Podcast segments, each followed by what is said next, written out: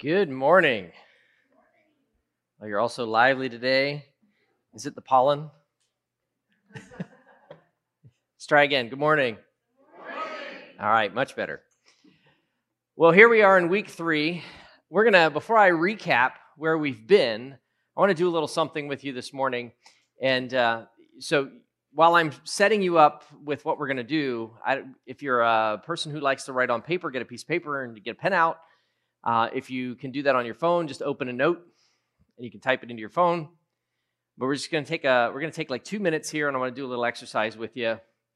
Uh, if you're online, you can do the same thing. You can either grab some paper, uh, you can put it on your phone, or if you're bold and you want to put it in the chat, um, you can do that. You may not want to when you realize what the ask is going to be. Um, but uh, all right, so I'll give you a, another 10 seconds to get that ready. Looks like everybody has their phones out here ready to go. All right, so 30 seconds. I'm going to time you 30 seconds. Um, it hasn't started yet. In 30 seconds, I want you to type or write down as many of the frustrations you have had this week or beyond this week as possible. Ready, set, go. 30 seconds as many of the frustrations you've had this week or beyond this week.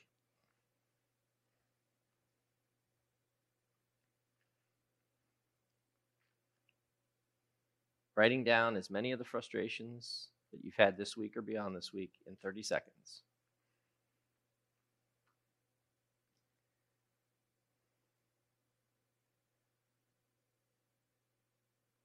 All right, stop where you're at. So that was 30 seconds. Writing down as many of the frustrations you've had this week or beyond this week.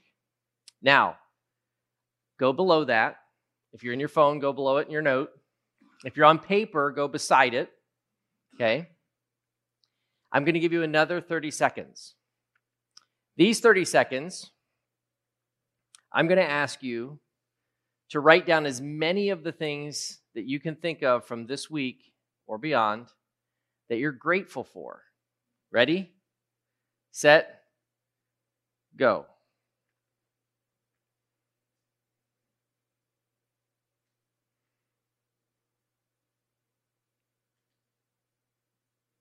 As many of the things this week or beyond that you're grateful for.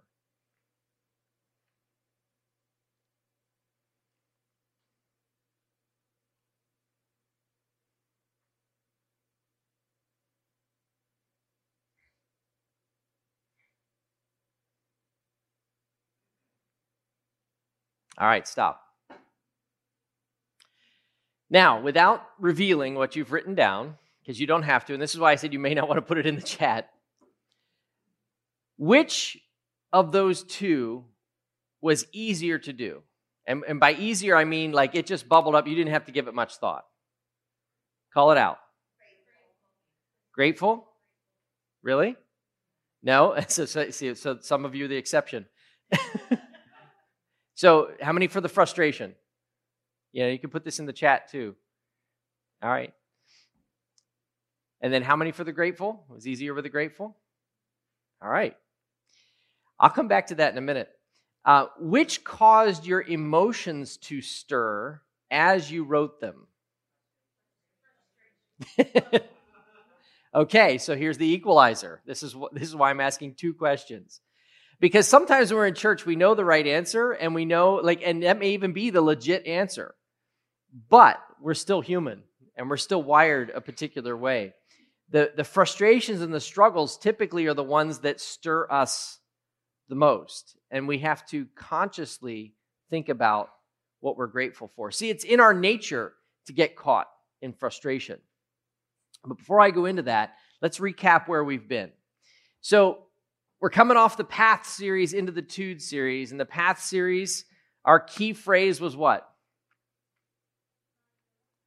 Say it out loud. My direction, not my intentions, determines my destination. Uh, and so we've already we've already covered that a thousand ways from this past Sunday. So uh, We've got that, right? My direction, not my intentions, determines my destination. In this series, our key phrase has been what? My attitude determines the condition and the potential of my arrival. Say that with me. My attitude determines the condition and potential of my arrival. And we broke that down the first two weeks. And last week, we set the stage with, um, you know, we, we, we did, in the first two weeks, we defined attitude. And we said, you know, two things, two definitions that were important for us. A settled way of thinking that's typically demonstrated in your behavior. That's one of the main definitions of attitude. And the other one was orientation in relationship to the direction of travel.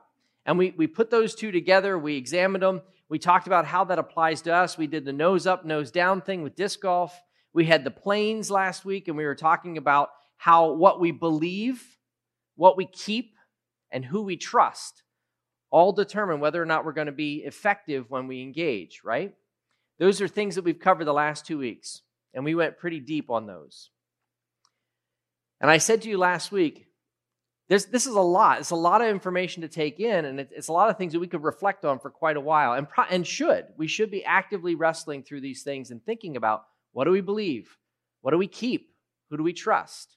Am I approaching this moment nose up, nose down? Is my attitude set so that I'm going to be effective as I engage and arrive at my destination in good condition? But then I, I teed it up last week and I said, Is there an attitude that if we look in Scripture, is there an attitude that God says, if we could just keep this as our attitude all the time, that it's going to help orient us to every situation in a way that honors Him? Because remember, going all the way back to week one, when we start, when we talk about not thinking of ourselves, not having vain conceit, ultimately, the way we truly think of others and keep our eyes off ourselves is to look for God's good purpose in every moment. God's good purpose in every conversation we have, God's good purpose in every interaction that we have, every decision we make at work, every decision we make at school. And so, is there an attitude that can help us by default focus on His good purpose and keep all these other things, what we believe, what we keep, who we trust, keep all of that in check so that we're not all over the place with our attitude and, and one minute crash and burn and the next minute we make it across the room. And there is. That's the good news. And that's what we're going to talk about this week. There is an attitude that God says will hold us through all of that. And that is very simply the attitude of gratitude. Now, how many of you have heard that phrase before? Attitude of gratitude. Okay, very good, very good. So, attitude of gratitude, oftentimes that is put out sort of as this platitude. Hey, there we go. We're going to see as many rhymes, as many words as we can put together that have platitude in it. Attitude, gratitude, platitude. So, but we hear that as a platitude, attitude of gratitude. And so, what that typically does in us is we're like, okay, I've got to put on the face, right? I got to put on the, I'm so grateful to be here this morning. You know, and you know when you look behind that face, it's like that smile isn't real. Like that's not, you're not really grateful. You're putting it on. It's very, very hard to maintain an attitude of gratitude. Our exercise really demonstrated that because which one stirred your emotions? Frustration, right? Almost everybody said that. The one that stirred my emotions as I was writing it was my frustrations. And so, if frustrations are what get our emotions stirred up, it's super hard to actually be excited and genuinely engaged in an attitude of gratitude. We can put an attitude of gratitude on as a mask. But we all know after 15 months of wearing masks, that's not really what's happening in behind, right? Or we can't really tell what's happening in behind. See, it's our nature to get caught up in those frustrations. And we get stuck in those things because it stirs our emotions. Those emotions get stirred on what we're frustrated with. Why? Let me ask that question. Why do things frustrate you? Why, why when things frustrate you, does it stir your emotions? Let me ask it differently because that's not helpful. Um, who is the center of the focus on the things that you're frustrated with? Right. Yeah, which goes all the way back to what were talking about vain conceit, right? I, my emotions are stirred. I'm frustrated because it's something that I can't make happen or I it's not going the way I want it to. And God says we have the ability to short circuit that. He has given us the ability to short circuit that. That may be natural to our human wiring, but He's given us the ability to short circuit it by adjusting the, the ways in which we think. And so we're going to look in Philippians 4 today because Paul breaks down a couple of things that really align with what we talked about last week what we believe, what we keep, and who we trust. So, with that in mind, turn with me over to Philippians 4, verses 1 through 7. Philippians 4, 1 through 7. Some of you may know this, um, this, this um, parts of this chapter because the parts of this chapter are things that you'll see, you know, posted in religious stores or, you know, on the signs and stuff like that in people's homes. But there's a lot around this where Paul is, is really trying to help the Philippians live differently than their default.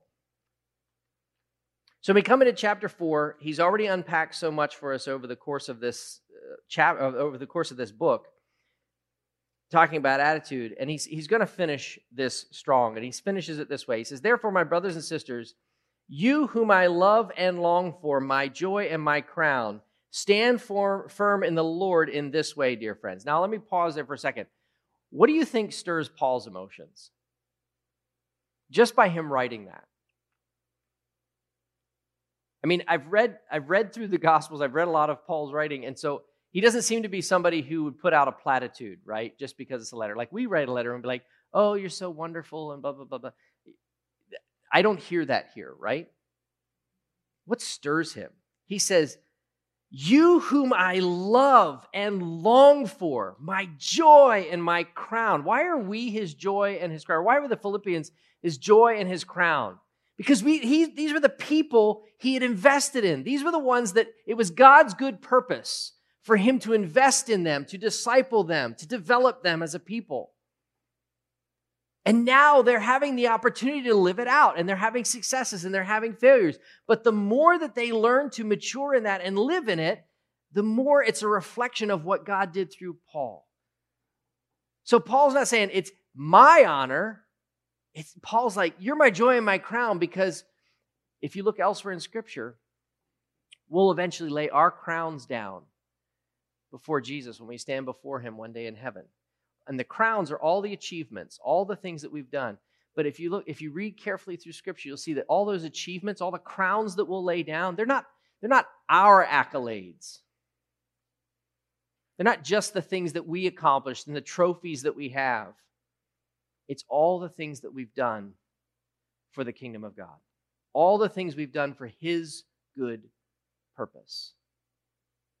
So when Paul says, You're my joy and my crown, he's saying, you're one of those things, you're one of those opportunities where God has worked through me and, and my gifts and my abilities were used entirely for you and for what He wanted to accomplish in you.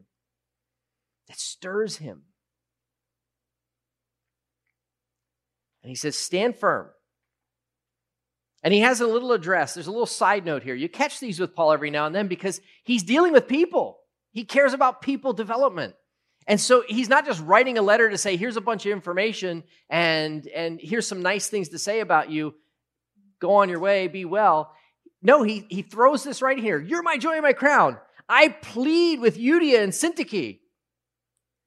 Please be of the same mind in the Lord. Yes, I ask you, my true companion, help these women since they have contended at my side in the cause of the gospel, along with Clement and the rest of my co workers whose names are in the book of life. So before he starts giving us the tips here, he's, he's taking a sidebar and he's saying, Man, this, I, I mean this for all of you. But I see that Euodia and Syntyche, they, they're, they're, they're not maybe together and, and of the same mind. They and others like Clement, they need some encouragement.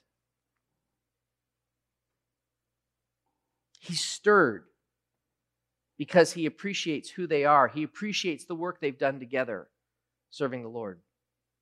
And then he goes on, he gives us the tip.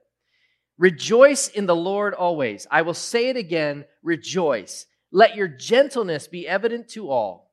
The Lord is near. Don't be anxious about anything, but in every situation, by prayer and petition, with thanksgiving, present your requests to God. And the peace of God, who transcends all understanding, which transcends all understanding, will guard your hearts and your minds in Christ Jesus. We could probably spend an entire message on those two verses alone, but let me let me break it down very simply. That's the attitude of gratitude. That's the attitude of gratitude. And what he's what he's giving us there as he's as he's urging the community to help Euodia and Syntyche and Clement and others who've served alongside of him, what, he, what he's doing there is he's saying, look, this is how you do it. This is how you encourage one another. This is how you invest in one another. This is how you keep God's good purpose in focus as you do it. You first and foremost rejoice in the Lord. You're gentle. Let your gentleness be evident to, to all. You know, the biggest, one of the biggest reasons why the world has a hard time wrestling with Jesus is not because they don't value the teachings, and it's not because they don't see wisdom. It's because it's very, very difficult to see the exact example of Christ in his followers. And I don't I don't lay that on you and say, well, you know, we're you know bad people. I'm saying we're human and it's super hard, right?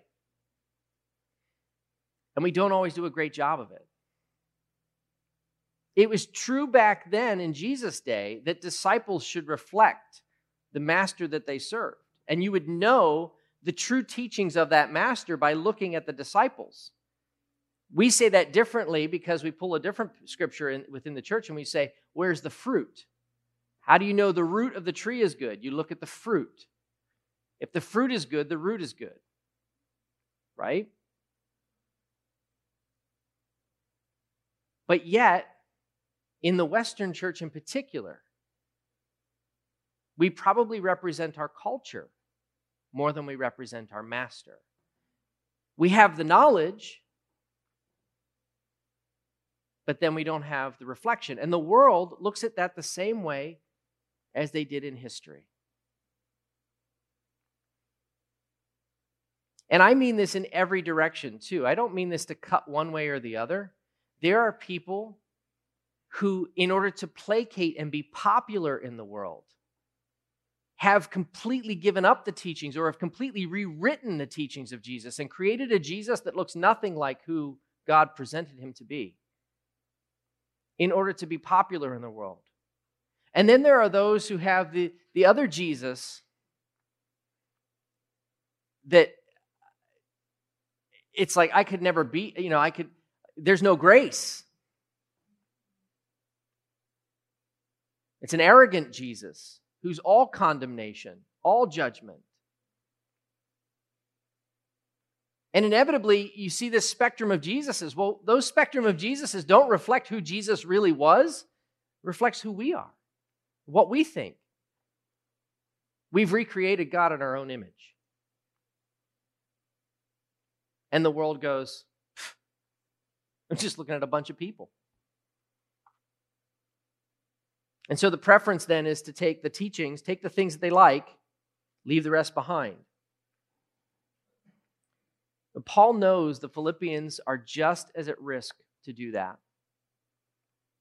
And so when he says to them, rejoice in the Lord always, rejoice. Let your gentleness be evident to all. In other words, let the things that God has been doing and investing in you be evident in how you love and how you care for one another. And then he adds this piece the Lord is near.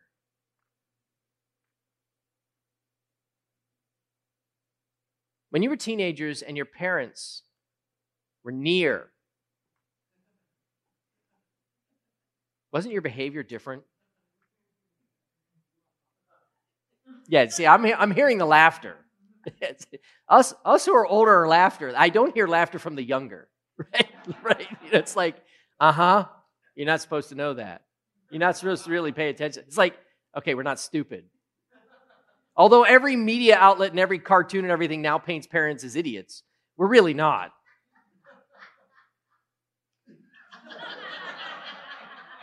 That's all I needed was, was child laughter to prove my point. Paul says, The Lord is near. And he says that for two reasons. It's not just for the heaviness of the weight of God's presence and his authority and the reminder that we should represent him and not our own interests, but look at the next thing he says. Don't be anxious. He says it because here's the other thing. If danger was happening around you when you were a kid and your parents were near, were you more or less afraid?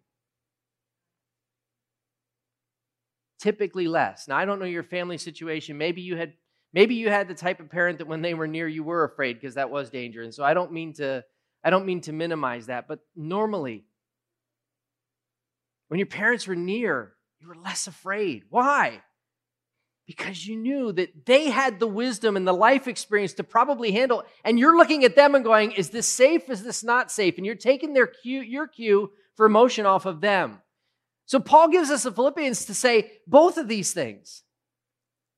Let your life demonstrate the wonder and the awe and the holiness of God. Give honor. Demonstrate that honor to God by how you live your life. But at the same time, don't be anxious.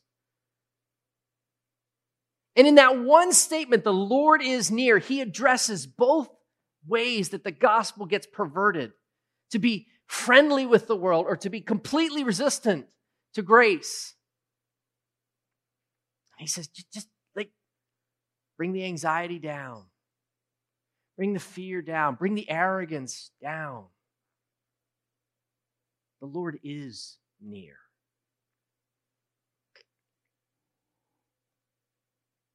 In every situation, by prayer and petition, with thanksgiving, present your requests to God.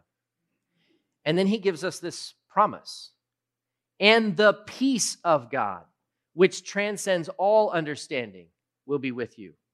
It will guard your hearts and minds in Christ Jesus. So I want to give you a phrase to remember that. If we take what Paul unpacks in this in the, just this paragraph, we can put it this way. Peace from God follows thanks toward God. Peace from God follows thanks toward God. If I'm able to rejoice in the Lord, if I'm able to think of the great, the gratitude that I have for every single thing that I've been given, even in the moments where I feel like things are being taken from me. If I'm able to be thankful toward God, because notice he doesn't say rejoice and just leaves it that. He says, rejoice in the Lord. What does he mean? Celebrate what God has done. Right? Let me take you completely out of this context. Those of you who invest for your retirement, right? Or, you know, if you've invested in a 401k, those of you who look at the stock market at all, those of you who look at economics at all, if you've never done that, just, you know, hit pause and just listen for a second. Yeah, because I don't want to go like over your head, but I think it'll make sense if you just listen carefully. So, like, the, so the market goes up and down, up and down, up and down all the time. And when you invest for retirement, you don't make major investment decisions because of a spike or a drop that has happened in the market right now.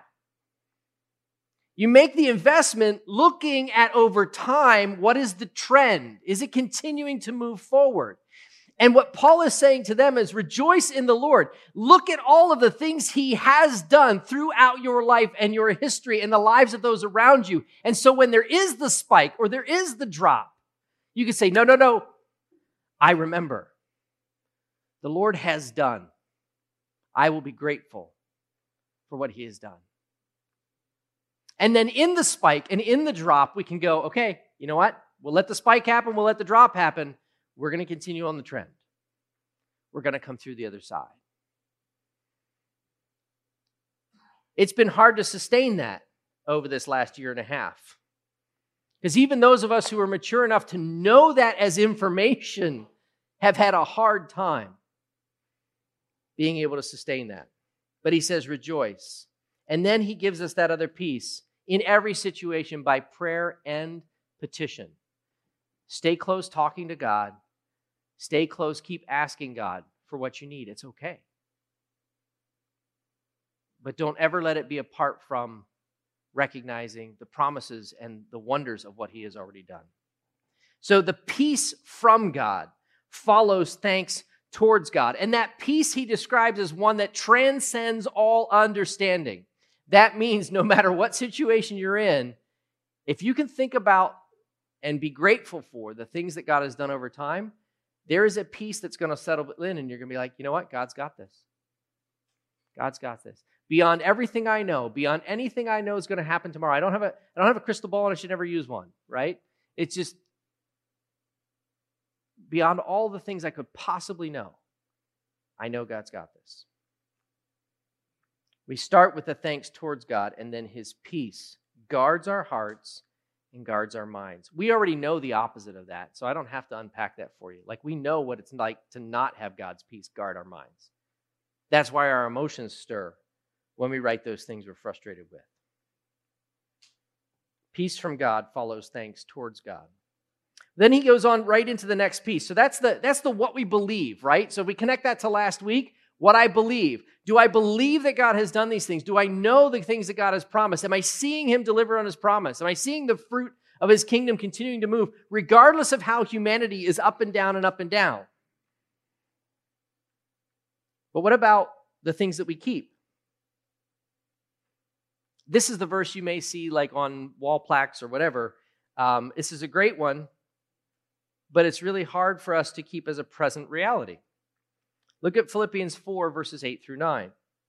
Finally, brothers and sisters, whatever is true, whatever is noble, whatever is right, whatever is pure, whatever is lovely or admirable, whatever is excellent or praiseworthy, think about such things. Whatever you have learned or received or heard from me or seen in me, put it into practice, and the God of peace will be with you. Think on such things. Dwell on. Dwell. Ruminate. Okay, what do we typically dwell and ruminate on? the frustrations, right? Like that's the things that eats our lunch, right? We, we those are the things that eat, eat our lunch. They're, they're, the things that when they happen, we're like, oh, I can't believe it. And then the first thing we want to tell somebody when they come in, oh, you don't know what happened at work. And then my boss said, and did you realize that so and so? Did you know that so? Right? We dwell on those things. It's easy. That's default behavior. That's a default attitude.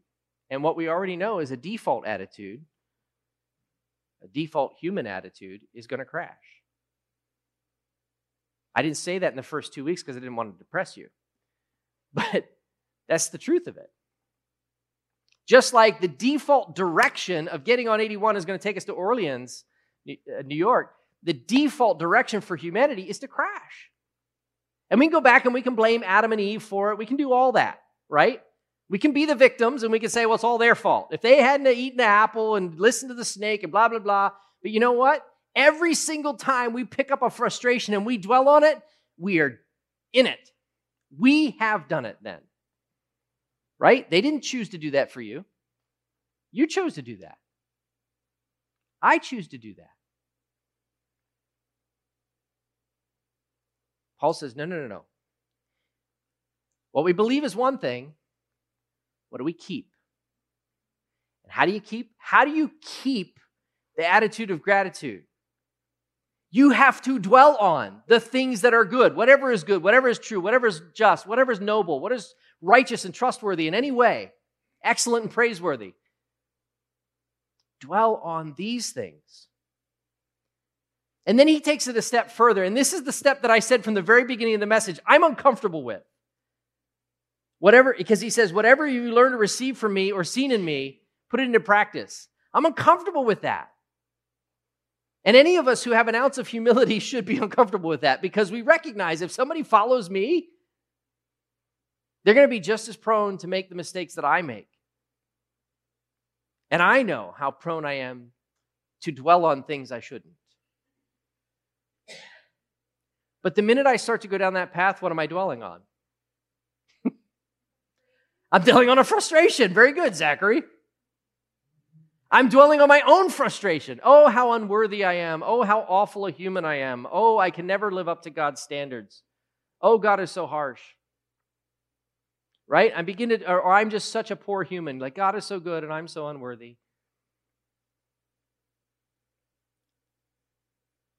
It's a challenge to hear Paul confidently say that. Paul was human too. Paul made mistakes too, I'm sure. But what he's trying to help the Philippians do is say, okay, there are ways to mature in your relationship with God so there's less and less and less of that. And guess what? It's not dependent on how much effort you put in. It's not dependent on how much effort you put in. It involves fixing your beliefs, right? At the beginning, we talked about that. What do we believe? It involves what you keep. What do you dwell on? Whatever is good, whatever is right, whatever is true. And notice he moves from the peace of God will guard your hearts and minds to the peace of God will be with you. So, in the first part, what we believe, the peace of God, when we have a, a gratitude towards God, that peace of God transcends our understanding and it guards our hearts and it guards our mind. I did that in reverse, didn't I? Guards our hearts. guards, this is like, you know, whatever. So, but it guards our hearts, guards our minds. But then he says, if we dwell on the things that are good, right, and true, then that peace of God is with us. Comes into every circumstance we're in, impacts every aspect of our day, and conceivably impacts those around us. And that's why he can then say, Whatever you've seen in me, put it into practice.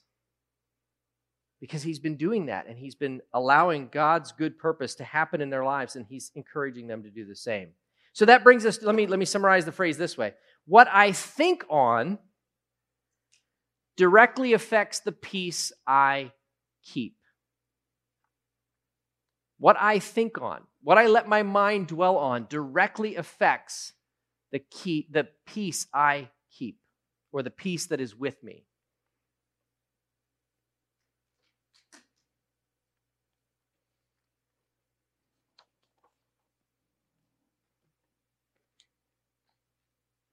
I'm not going to answer all the ways in which we, how do we do this? Because I'm still figuring it out. It'll probably take all of us the rest of our lives to figure it out. But there is one thing here that is somewhat simple. And it's the next thing that Paul calls out. Because it's great to have our beliefs lined up with what's true. It's great to have our minds dwelling on the things that are good, right, and true, and to have the peace of God to sustain us as the things go up and down in this world. But there's another piece of this, P I E C E, there's another piece of this that's essential, and it is the hardest one for us to do. Look at what he says in verses 10 through 13. I rejoice greatly in the Lord that at last you renewed your concern for me. Indeed, you were concerned, but you had no opportunity to show it. I'm not saying this because I'm in need, for I have learned to be content, whatever the circumstances. I know what it is to be in need I know what it is to have plenty. I've learned the great secret of, be, secret of being content in any and every circumstance or situation, whether well fed or hungry, whether living in plenty or in want. I can do all this through Christ who gives me strength.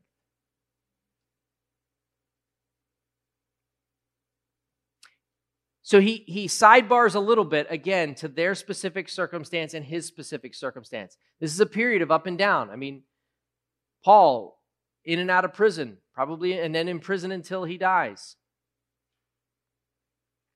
All because of spreading the gospel. The Philippian church, certainly having their own challenges in community and in the broader community. And he says, Look, there's all the up and downs, right? And we can get the thinking right, we can get the belief right. But the only way to be content, the only way to settle it in every circumstance is to understand this one thing I can do all this through him who gives me strength. Remember that third piece from last week? Who do we trust?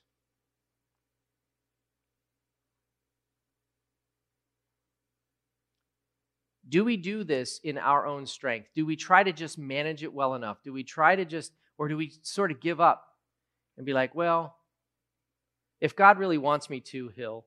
I mean, there's two sides of that coin, too. We can say that we, you know, we're going to do this. I'm going to, I'm going to get my behavior. I'm going to set, I'm going to set a track, and I'm going to exercise well, and I'm going to keep myself disciplined. I'm going to put these little post-it notes around my work area, and I'm going to every time something happens, I'm going to look at that post-it note, and I'm going to quote that scripture. And we try to do it as a matter of discipline. We try to do it as a matter. That's that's not bad. That's good to discipline our minds and to take thoughts captive and to keep them aligned to what is good, right, and true. It's good for us to double check what we're hearing and make sure that it lines up with what we believe and what we know to be true. But there's only so much of that effort on our own that's going to make a difference. And the opposite is, uh, you know, the other side of that coin is a, well, you know, if God really wants me to pay attention to it, he'll drop it right in front of me. If God really wants me to pay attention, there'll be a billboard or, you know, he'll hit me on the head with a two by four. You know, where we're expecting God to do all of it. That's, that's another side of it. You know, where God, well, God will tell me.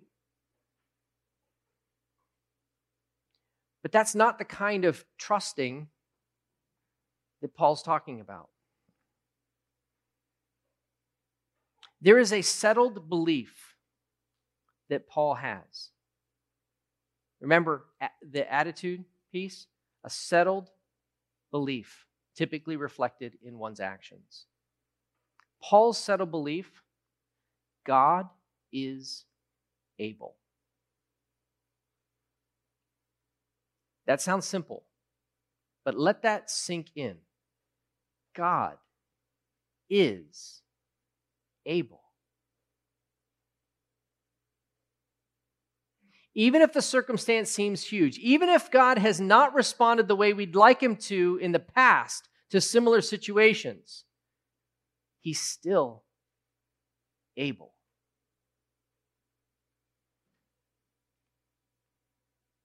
Let me say it this way God's ability is my stability.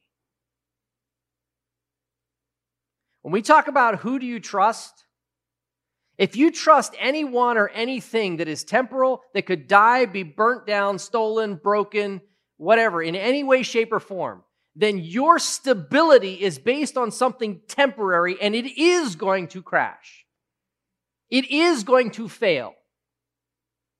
It is going to fall apart. But if your stability is based on God's ability and the knowledge of who He is, what He can do, and the trust that whatever happens, it is not beyond His control, then His ability is your stability. You will be able to walk through that. And no matter what happens, you will know His peace is guarding your heart and your mind. You will know He is near and His peace is with you and you will be able to stand firm because you are trusting His ability, not yours, not somebody else's, not a governor's, not your boss, not a coworker, not a student, not a doctor. Now, we have all of these things in our lives, and I'm not saying they're bad.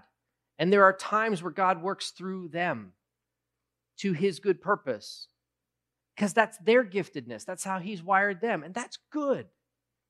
But we don't trust their ability, even when we're trusting their expertise, right? We trust God's ability because their expertise may be good, but they could be wrong.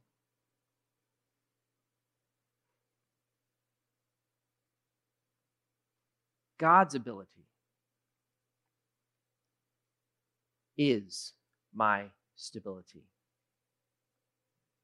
So, if we want to have an attitude of gratitude, sum it up this way Paul says, Look, if you want to have an attitude of gratitude, I, I encourage you to go back and like plaster Philippians 4 in front of every moment of the day and work yourself through these sections every single time. Any circumstance you're, you're encountering, or maybe daily you just set your mind on these things before you go into to work or the fray of whatever it is you face on a daily basis. But the first one, what I believe, that the peace from God follows my gratitude towards God. The second one, what I think affects the peace that I keep. So if I don't have my mindset right on thanking God for what's already happened and what He's already done, I'm going to forget that. And then I'm not going to keep the peace because I'm not thinking about the right things. I'm thinking about the broken things. I'm thinking about the frustrating things, and my emotions are getting wrapped around that. And then I'm going to start to go, is God even able or does he even care to impact my situation? You see how quickly it just goes right down that path. Instead of saying, no, my God has come through before, he will come through again. No matter how dark the situation, he will be with me again. He has promised he would never leave or forsake me. I don't care how messed up I have been. I don't care how many decisions I've made that are poor. God is faithful. He will come through. What is true? He has said that He loves me, that He cares for me, that even when I was still against Him, He was for me. All of these things are true, and if I can hold on to those, He is able. Now I just need to position myself with that understanding and let Him do what He is able to do. See, we can't we can't whip this up. There's things we can keep our minds set on. There's things we can do to discipline ourselves. Those are all important, those are all good. But at the end of the day, do we really trust God? Do we have a settled way of thinking that is demonstrated in the way we behave because we know He is able? I'm going to leave that as a question to hang with you this week. Do you know God is able? And if you're wrestling with that, I encourage you go back through this and say, okay, what am I grateful for? I mean, you did it in 30 seconds. You were able to come up with a list. But why doesn't that list stir your emotions? Why doesn't it? Is it because you think you did those things? Do you think those things happened because of random chance? Or do you think God was able? God brought that And if I'm able to see that, then maybe even some of the adversity that God does bring into my life to correct and to challenge me, maybe I can be grateful for that. It's not just a frustration. Oh, I hate when I have to do this, blah, blah, blah and I got to learn patience again. Maybe it's like, God, thank you for another opportunity to be patient. I know that sounds so weird. And uh, even come even trying to say it, Barb, I can see it on your face. Like even me trying to say it was like, thank you for it. It just feels so fake. But that's that's where we have to say, no, God is able. God is able. I'm not. so I'm going to trust Him to work through that situation. And I'm going to leave that hang with you. Do you trust that He's able? My attitude determines the condition and the potential of my arrival. So, next week, we're going to look okay, real time, how do we let God be more of our altimeter? Uh, how do we let Him give us the, the bearing adjustments? Are there things that we can go back to and say, what do we believe? What do we keep? Why should we trust him? I'm going to try and build in some of that just to kind of be a takeaway for us in the final week to say, you know, here's the promises that God has given us in Scripture. Here's the things that He said He will do, He has done. But during this week, I just want you to take some time and let it settle in. Do we trust Him? Do we not? Don't, don't let guilt be on top of that. If it's a guilt that drives you to Him, that's okay. But don't let guilt and shame be a part of it in a way that you're like, oh, well, well kicking the tires on my faith and blah, blah, blah. And just don't do that. Just be honest. Be honest. And for those of us who maybe been committed in this direction for a while, be honest with yourself. How many circumstances have I dwelt on the frustrations instead of saying, you know what? I need to be able to see the good in this. Need, what is God's good purpose that He's doing? Because He's able. He has to be doing something in this. Take the time to do that. And if other people around you are chattering and they're dwelling on the frustrations, eh, go get a cup of coffee. You know, find another place to be for a little while. And then come back to it and say, No, I, I know God is able. Maybe even take a moment and start to pray and be like, You know what, God, I hear that frustration. What's your good purpose for that? And then and then be like okay so what, what's the good purpose like god help me imagine what's your good purpose in this and then when it comes be like god i'm asking for that i'm asking for that good purpose in their life instead of getting caught into the drama drive it towards his good purpose. And I'm getting off on a whole other message. So let's pray. God, thank you so much for today. And thank you for the corrective and encouraging reminder. You are near.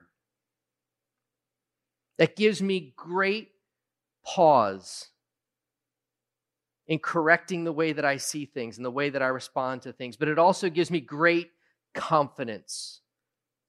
Because even when your voice is saying, stop doing that, your arms are around me saying, I love you.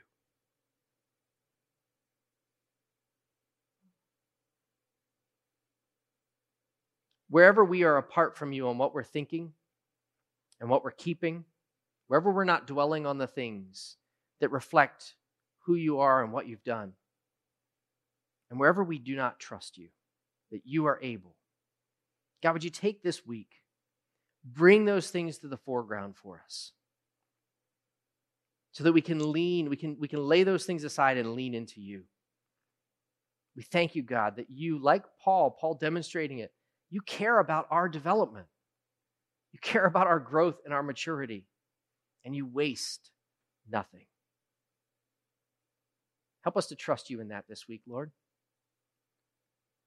even as you show us the places you want to grow us. Thank you, God. We praise you in Jesus' name. Amen.